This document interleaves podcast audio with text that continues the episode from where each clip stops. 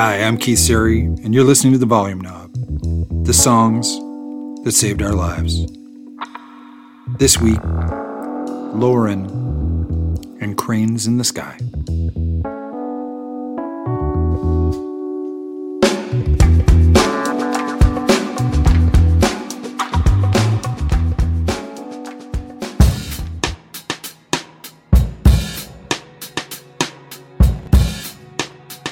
I don't think I believe this anymore, but at one point, I think I thought that there are two types of places. In some, I guess the stereotype is go go big cities. The first thing people want to know about you is what do you do? In others, again, I guess the stereotype is small towns, people are more bound to draw conclusions from other signifiers. When my mom was growing up in small town Nova Scotia, an early get to know you question was often, What's your father's name? The implication being not only that people had a lot of the same last names, but also that if I knew him, then I'd know you.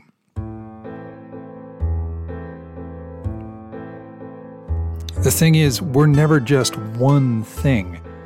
All of us are a list parent, professional, hip hop fan, Haligonian, conservative, redhead, archer, teetotaler. And each of those roles comes with a box full of preconceptions that people can use to say that they know you.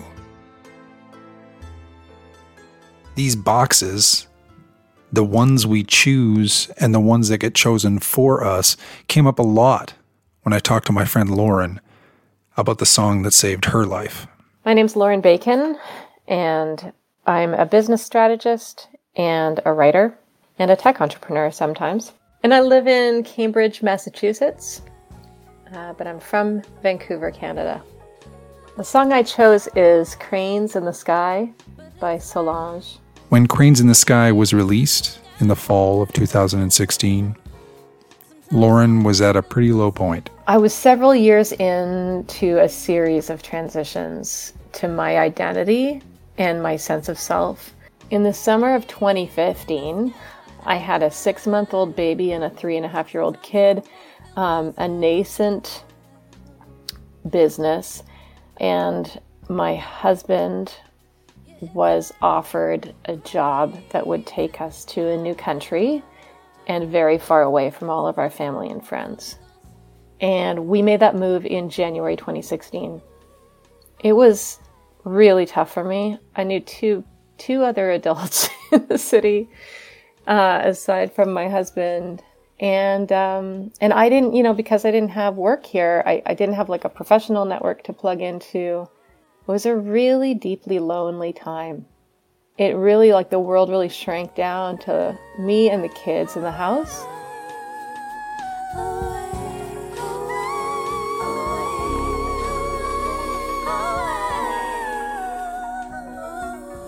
When she talked about how she was feeling through all of this, I had this image of Lauren in my head in front of a Jenga tower, slowly removing blocks one by one.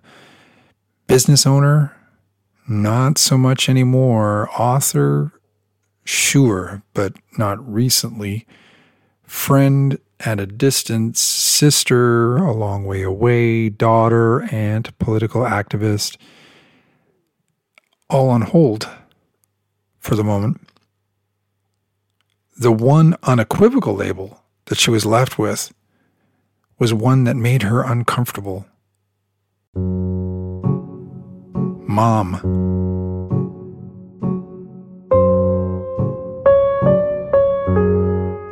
I was in resistance, total resistance to the idea of grounding my identity in motherhood, which was the one thing I did have. The one thing I had here was two little kids, you know, so I could take them to the park and I could connect with other parents. But I hated the idea of that being how I built my identity to do that through the kids. It felt like. Uh, it felt like.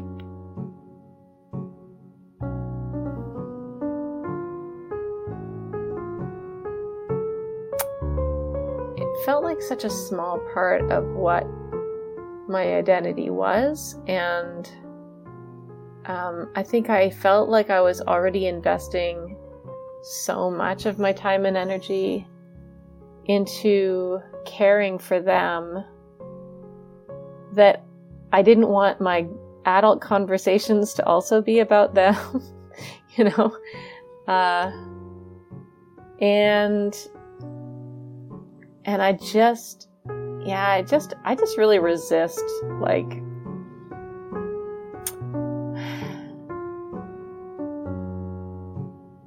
the word mom is really loaded. And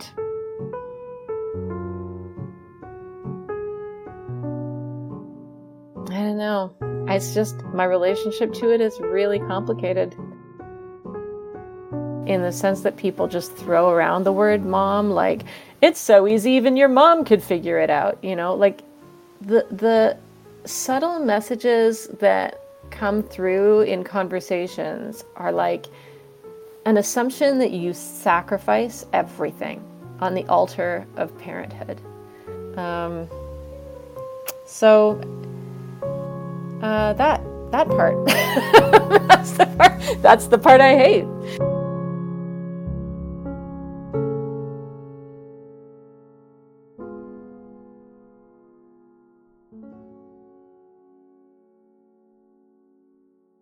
Lauren says her own mother is a perfect example of why those stereotypes don't need to apply. She sounds like not only a role model, but kind of a certified badass. My mom rode a motorcycle. she was a minister's wife and a mom, and she rode a motorcycle in the 70s and 80s, which was like not a time when many women did that. And people people were totally shocked and blown away when they would see her, you know, in her like motorcycle leathers and then learn that she was a mom. Like there was like they couldn't compute that that you could be a biker and a mom and but I think that what it was a symbol of was that she to me anyway, but I think she would say the same thing um, that motorcycle represented her commitment to her own freedom.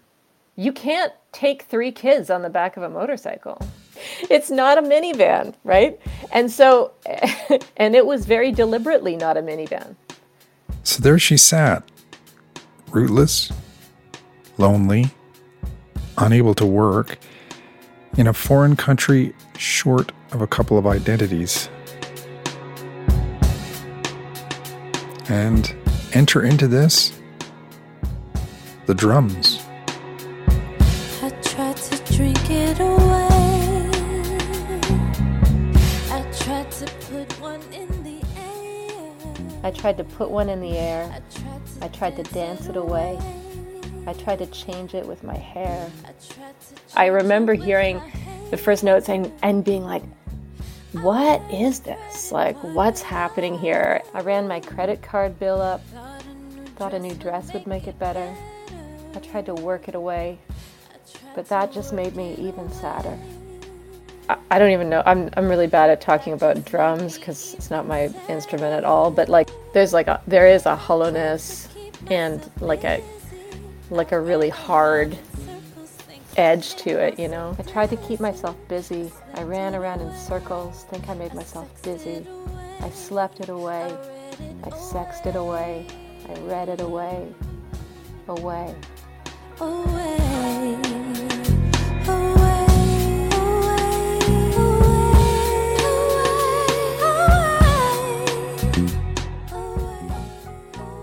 the repeating of like away away it kind of reminds me of like somebody's hand on your back you know when you're like when you're crying like there's like there's a sense of like ah like if i could i would. I would take it away. What i find interesting is you're coming to that song in what sounds like a pretty sad state. Yeah. And there's two ways musically you can go in a situation like that and that's towards songs to lift you. But I listen to Cranes and I mean, it's beautiful, but it's a it's a profoundly sad song.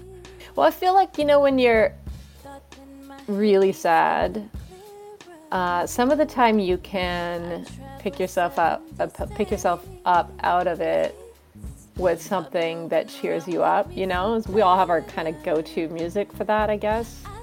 I mean, you know, I feel like there's like there's a time and a place for like Lizzo, right? Which is like I'm gonna like brush off my shoulders and like throw my shoulders back and like greet the world because I deserve to feel that way.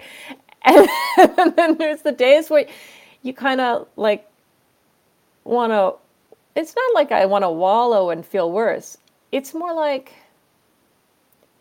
um, there's a kind of person that just wants to cheer you up and feel like, you know, make you feel like you can um, move on and just brush the pain away.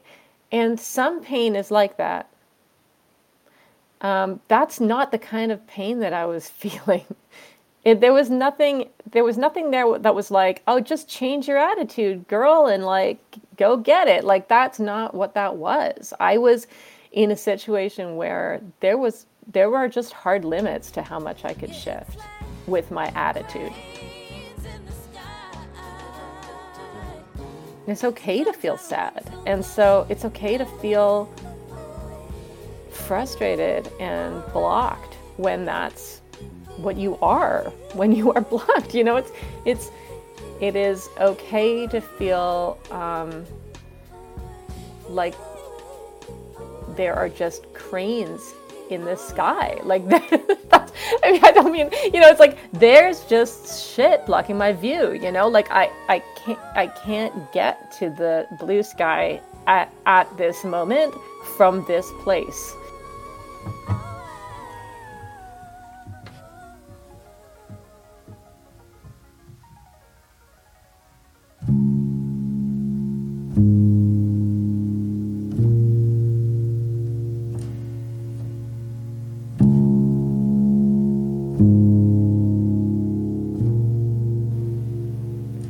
How long did you need it, that song? Oh my God. Such a long time. It was like, I, I mean, I listened to that album nonstop for like a year and a half, but I slowly started building up friendships here and a structure for a life here that did not revolve solely around mothering and takes time. But yeah, got there eventually. well, it's like cranes in the sky. Sometimes I don't want to feel those metal clouds. Yeah, it's like cranes in the sky. Sometimes I don't want to feel those metal clouds. I tried to run it away. Thought then my head be feeling clearer. I traveled 70 states thought moving around made me feel better. I tried to let go my lover, thought if I was alone, then maybe I could recover. To write it away or cry it away. Don't you cry, baby. Away,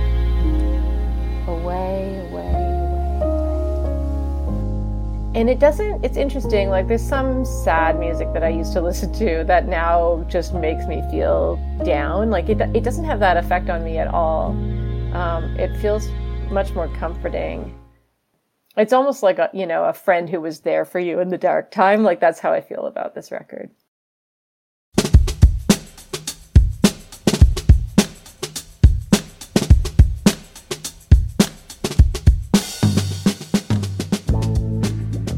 Hey, thanks for listening. The Volume Knob is a weekly exploration of stories through song written, produced, engineered, and hosted by me, Keith Sari. You can follow the show on Twitter at Volume Knob One, on Instagram at volume underscore knob, or go to the website at www.volumeknob.net to sign up for the mailing list. I want to thank my friend Lauren Bacon for her time and her vulnerability this week, and I want to thank my daughter Kate for her 30 second review of Cranes in the Sky. but I wanted to know your opinion on the song. Okay, well, I think that this song is like a bit like Madonna trying to be more classical in an original song. And like really different. Like trying to keep it real but not too real. I don't know what that means. What did you like about it? Um the parts where it's always like away, away, away, because it's like which way are you going away? Like why are you going away? I don't know. Why would I know? I didn't write it. Hope to see you next week for more stories about the songs that saved our lives.